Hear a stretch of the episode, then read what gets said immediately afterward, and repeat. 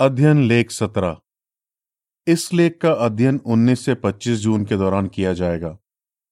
विषय, अचानक मुसीबतें आने पर भी यहोवा आपको संभालेगा।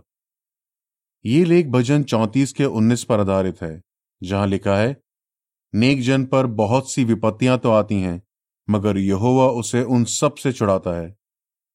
गीत चौवालिस, दुखियारे की प्रार्थना। एक झलक इस दुनिया में हम पर कभी भी कोई मुसीबत आ सकती है। पर हम यकीन रख सकते हैं कि ऐसे में भी यहोवा अपने वफादार लोगों को संभालेगा। बीते जमाने में उसने अपने सेवकों को कैसे संभाला? और आज वो उन्हें कैसे संभाल रहा है? इस लेख में हम बीते जमाने के लोगों और हमारे दिनों के कुछ भाई बहनों के उदाहरणों पर ध्यान देंगे। इससे हमारा यकीन बढ़ेगा कि अगर हम यहोवा पर भरोसा रखें तो वो हमें भी संभालेगा। पैराग्राफ एक, सवाल, हमें किस बात का यकीन है?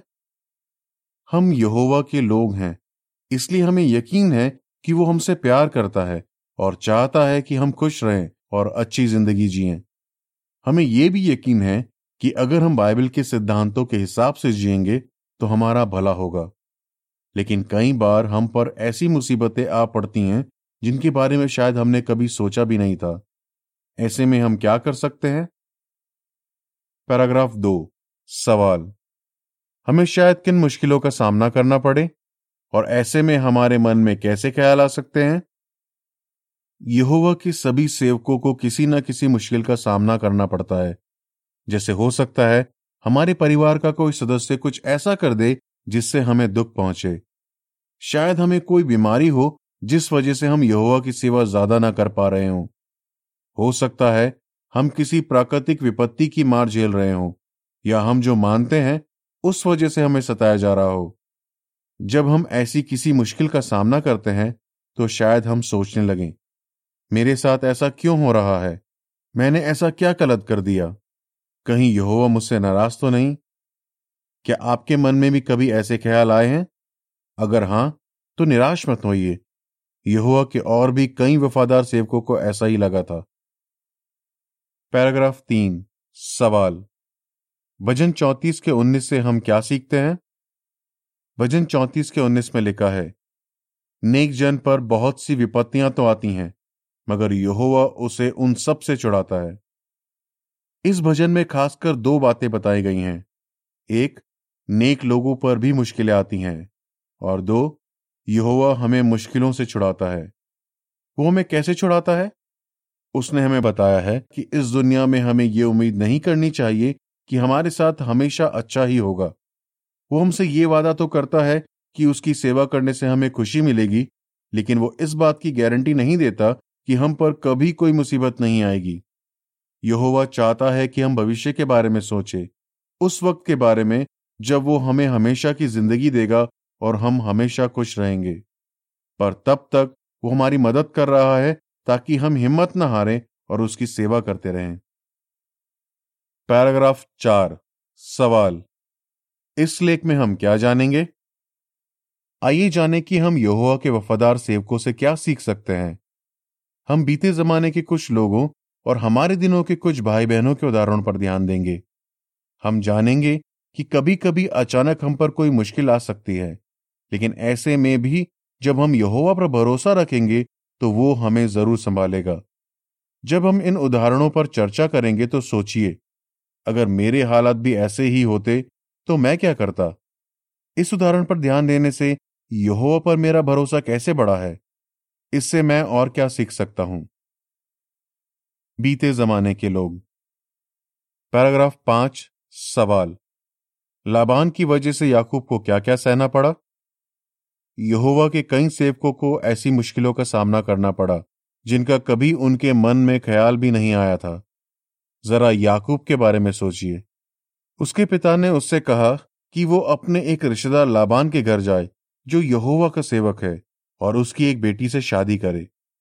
उसने उसे यकीन दिलाया कि ऐसा करने से यहोवा उसे ढेरों आशीष देगा। याकूब ने अपने पिता की बात मानी। वो कनान छोड़कर लाबान के घर के लिए निकल पड़ा। लाबान की दो बेटियाँ थी, लिया और राहेल। याकूब को उसकी छोटी बेटी राहेल से प्यार हो गया और वो उसे शादी करना चाहता था। इसके लिए वो लाबान के यहाँ सात साल काम करने को तैयार हो गया। लेकिन याकूब ने जैसा सोचा था, वैसा नहीं हुआ। सात साल पूरे होने पर लाबान ने उसकी शादी धोखे से अपनी बड़ी बेटी लिया से करवा दी। फिर उसने याकूब से कहा कि वो एक हफ़्ते बाद राहेल से भी उसकी शादी करा देगा। पर इसके लिए उसे सात साल और काम करना पड़ेगा। और जब याकूब लाबान के लिए काम कर रहा था, तब भी लाबान ने उसके साथ हेराफेरी की। लाबान बीस साल तक याकूब को धोखा देता रहा। बाहर दी तस्वीर का चित्र शीर्षक। बीस सालों के दौरान याकूब के मामा लाबान ने उसे बार बार धोखा दिया, पर यहोवा याकूब को आशीष देता रहा। पैराग्राफ छ, सवाल। याकूब पर और कौन सी मुश्किलें आईं? याकूब को और भी कई मुश्किलों का सामना करना पड़ा। उसका परिवार बहुत बड़ा था, पर कई बार उसके बेटों की आपस में नहीं बनती थी। यहाँ तक कि उन्होंने अपने एक भाई यूसुफ को गुलामी में बेच दिया। याकूब के दो बेटों, शिमोन और लेवी ने अपने परिवार की इज़्ज़त मिट्टी में मिला दी और यहोवा के नाम पर भी कलंक लगाया। इसके अलावा याकूब की प्यारी पत्नी राहेल ने उनके दूसरे बच्चे को जन्म देते वक्त दम तोड़ दिया और एक भयानक अकाल की वजह से याकूब को अपने बुढ़ापे में मजबूरन मिस्र जाकर बसना पड़ा। पैराग्राफ सात, सवाल, यहोवा ने कैसे हर कदम पर याकूब का साथ दिया? इन सब मुश्किलों के बावजूद यहोवा और उसके वादों पर याकूब का विश्वास डगमगाया नहीं और यहोवा ने भी हर कदम पर उसका साथ दिया। जैसे वो उसकी संपत्ति बढ़ाता रहा जबकि लाबान ने उसके साथ बार बार नाइंसाफी की। और सोचिए, उस वक्त याकूब को कितनी खुशी हुई होगी, जब वो काफ़ी लंबे समय बाद यूसुफ से दोबारा मिला। उसने यहोवा का कितना शुक्रिया अदा किया होगा कि उसका बेटा उसे वापस मिल गया। याकूब का यहोवा के साथ बहुत अच्छा रिश्ता था, इसलिए वो इतनी सारी मुश्किलों का डट कर सामना कर पाया। अगर हमारा भी यहोवा के साथ एक अच्छा रिश्ता होगा तो हम भी उन मुश्किलों का डट कर सामना कर पाएँगे जो अचानक हम पर आ पड़ती हैं। पैराग्राफ आठ, सवाल। राजा दाविद क्या करना चाहता था? राजा दाविद यहुआ के लिए जो कुछ करना चाहता था, वो सब नहीं कर पाया। जैसे उसकी बहुत इच्छा थी कि वह यहोवा के लिए एक भवन बनाए। उसने इस बारे में भविष्यवक्ता नातान को बताया। तब नातान ने उससे कहा, तेरे मन में जो कुछ है वो कर, क्योंकि सच्चा परमेश्वर तेरे साथ है। पहला इतिहास सत्रह का एक और दो। ये सुनकर दाविद खुशी से फूला नहीं समाया होगा।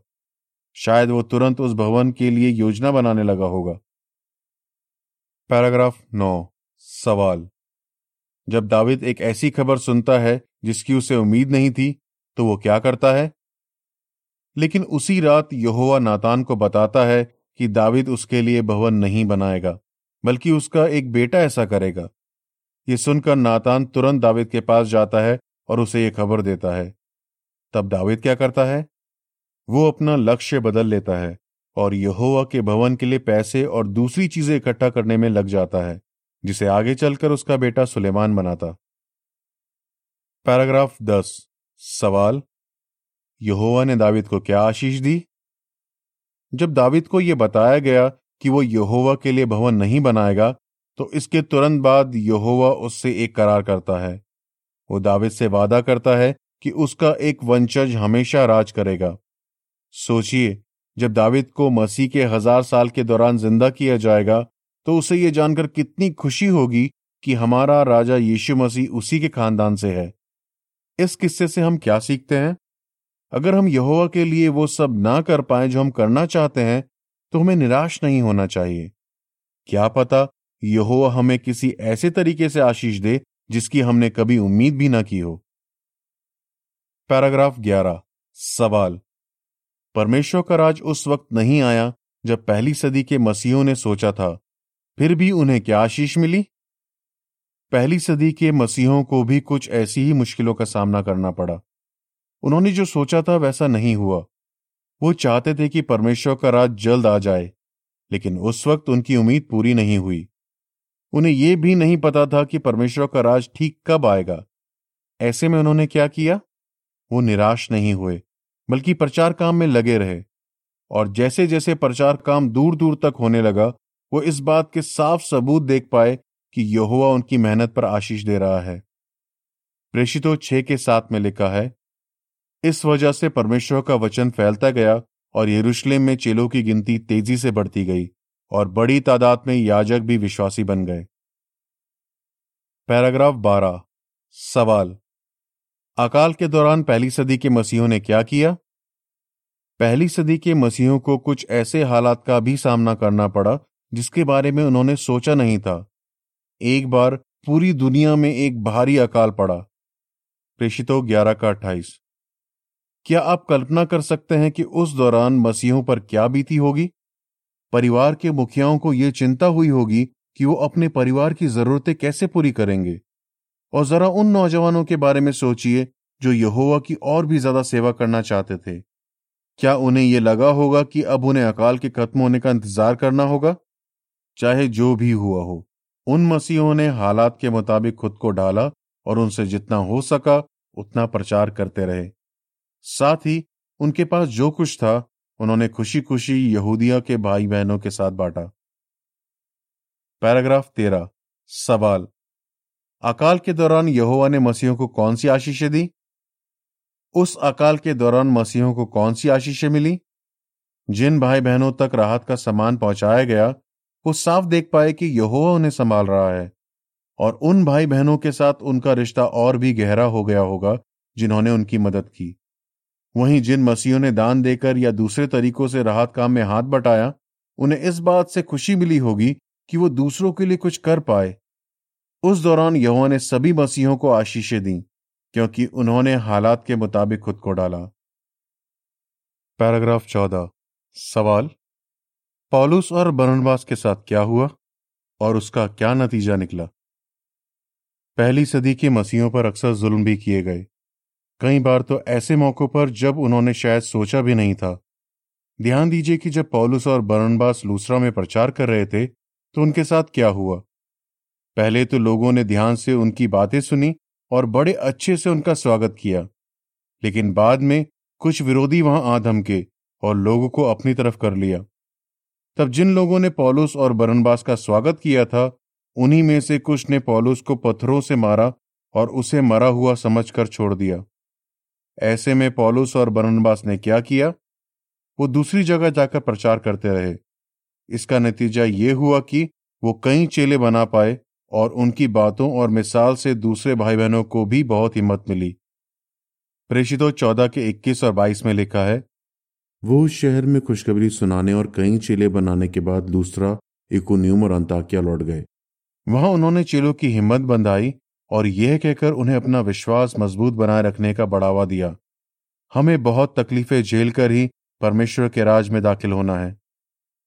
जब पॉलुस और बरनबास पर अचानक जुल्म किए गए तो उन्होंने हार नहीं मानी और इस वजह से बहुत से लोगों को फ़ायदा हुआ। अगर हम भी हार ना माने और यहोवा ने हमें जो काम दिया है, उसमें लगे रहें तो वो हमें भी आशीषें देगा। हमारे दिनों के भाई बहन पैराग्राफ पंद्रह। सवाल, भाई मैकमिलन के उदाहरण से हम क्या सीखते हैं?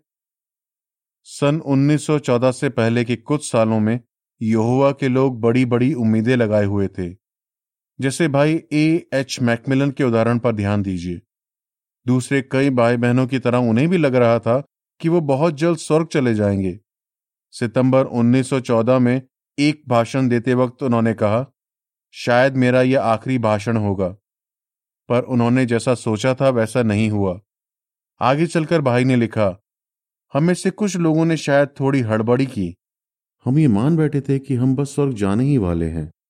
फिर उन्होंने लिखा असल में हमें प्रभु की सेवा में व्यस्त रहना था और भाई मैकमिलन ने सच में खुद को प्रचार करने में व्यस्त रखा।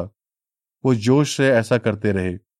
उन्हें जेल में कैद ऐसे कई भाई बहनों का हौसला बढ़ाने का मौका मिला जिन्होंने सेना में भर्ती होने से इनकार कर दिया था।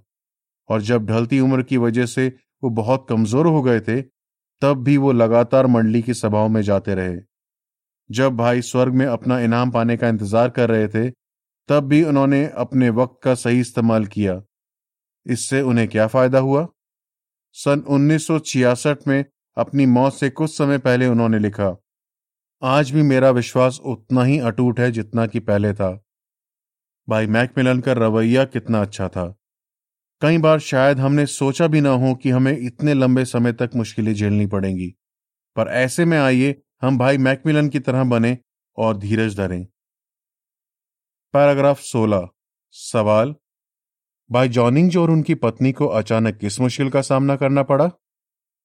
यहोवा के कई सेवकों को अचानक से इससे जुड़ी समस्याओं का सामना करना पड़ता है। जैसे भाई हार्बर्ट जॉनिंज के उदाहरण पर ध्यान दीजिए। उन्होंने अपनी जीवन कहानी में बताया कि वो और उनकी पत्नी घाना में मिशनरी के तौर पर सेवा कर रहे थे और वो बहुत खुश थे।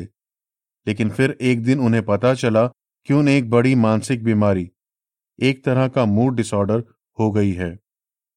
याकूब चार के चौदह को ध्यान में रखते हुए भाई ने अपने हालात के बारे में कहा एक ऐसा कल था जिसकी हमने उम्मीद नहीं की थी।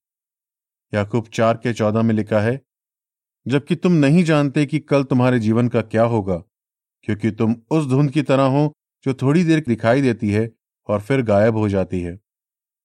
उन्होंने ये भी लिखा, ज़िंदगी की सच्चाई को स्वीकार करके हमने घाना को और अपने बहुत से प्यारे दोस्तों को छोड़कर इलाज करवाने के लिए वापस कनाडा जाने का फैसला किया। भाई जॉनिंज और उनकी पत्नी के लिए यह बहुत मुश्किल वक्त था। पर यहोवा की मदद से वो वफादारी से उसकी सेवा करते रहे। पैराग्राफ सत्रह, सवाल। भाई जॉनिंज की मिसाल से दूसरे भाई बहनों को कैसे फ़ायदा हुआ? भाई जॉनिंज ने अपनी जीवन कहानी में जो बातें बताई, उन्हें पढ़कर दूसरों पर बहुत अच्छा असर हुआ। एक बहन ने लिखा, मैं बहुत समय से पत्रिकाएँ पढ़ रही हूँ, मगर इस लेख ने मुझ पर सबसे ज़्यादा असर किया है। जब मैंने भाई जॉनिंज की कहानी पढ़ी कि उनको अपनी बीमारी की वजह से अपनी ज़िम्मेदारी छोड़नी पड़ी तो मुझे अपने हालात को सही नज़रिए से देखने में मदद मिली। उसी तरह एक भाई ने लिखा, मंडली में दस साल तक प्राचीन के नाते सेवा करने के बाद मुझे ये ज़िम्मेदारी छोड़नी पड़ी, क्योंकि मैं एक मानसिक बीमारी का शिकार हो गया था।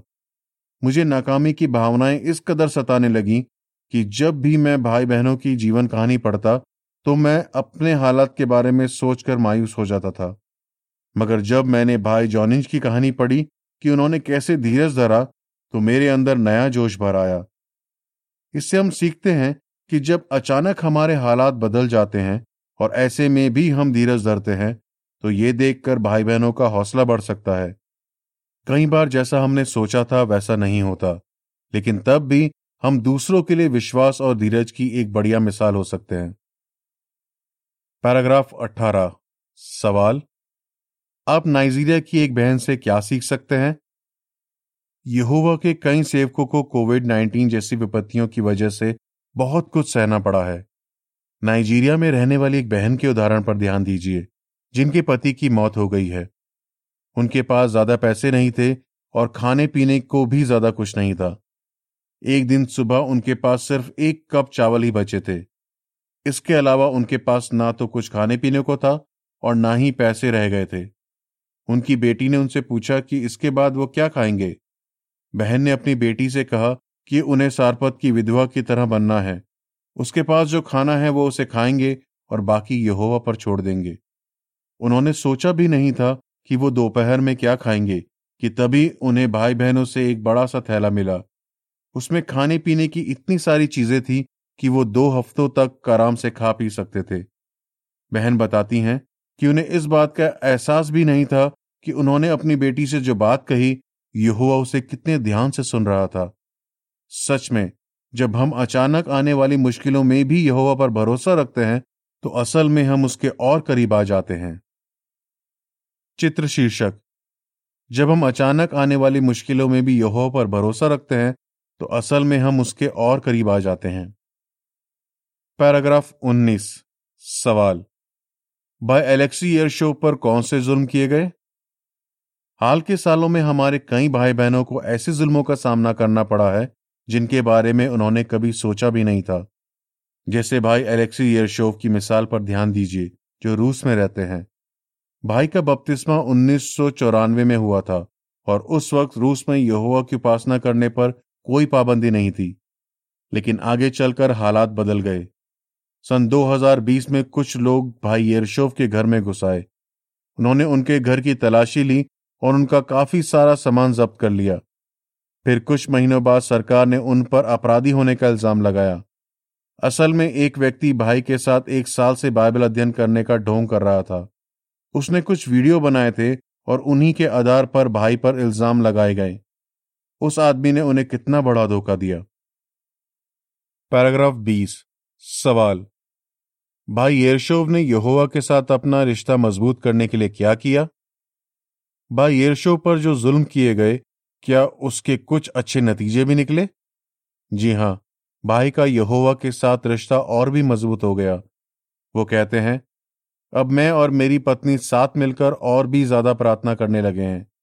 मैं जानता हूँ कि यहोवा की मदद के बिना मैं इस मुश्किल का सामना नहीं कर पाता। भाई ये भी बताते हैं, निजी अध्ययन करने से मुझे बहुत फ़ायदा हुआ है। इससे मुझे निराशा पर काबू पाने में काफ़ी मदद मिली है। मैं बीते जमाने के वफादार सेवकों की मिसाल पर मनन करता हूँ। बाइबल में ऐसे बहुत से किस्से हैं, जिनसे पता चलता है कि मुश्किलों के दौरान शांत रहना और यहोवा पर भरोसा रखना कितना ज़रूरी है। पैराग्राफ 21 सवाल। इस लेख में हमने क्या सीखा? इस लेख में हमने क्या सीखा? इस दुनिया में हमारे साथ कभी भी कुछ भी हो सकता है, लेकिन जब हम यहोवा पर भरोसा रखते हैं तो वो हमेशा हमारी मदद करता है, जैसे इस लेख के मुख्य वचन में लिखा है। नेक जन पर बहुत सी विपत्तियाँ तो आती हैं, मगर यहोवा उसे उन सबसे छुड़ाता है। भजन चौतीस का उन्नीस। तो आइए, हम अपनी मुश्किलों पर ध्यान देने के बजाय इस बात पर ध्यान दें कि यहोवा कैसे हमें संभालता है। तब हम भी प्रेषित पौलुस की तरह ये कह पाएँगे, जो मुझे ताकत देता है, उसी से मुझे सब बातों के लिए शक्ति मिलती है। फिलिपियों चार का तेरह आपका जवाब क्या होगा? जैसे यहोवा ने बाइबल में बताया है, इस दुनिया में हमें क्या उम्मीद नहीं करनी चाहिए? बीते जमाने में यहोवा ने अपने वफादार सेवकों की कैसे मदद की? हमारे दिनों में यहोवा ने अपने लोगों की कैसे मदद की है? गीत अड़तीस। वो तुम्हें मज़बूत करेगा। लेख समाप्त।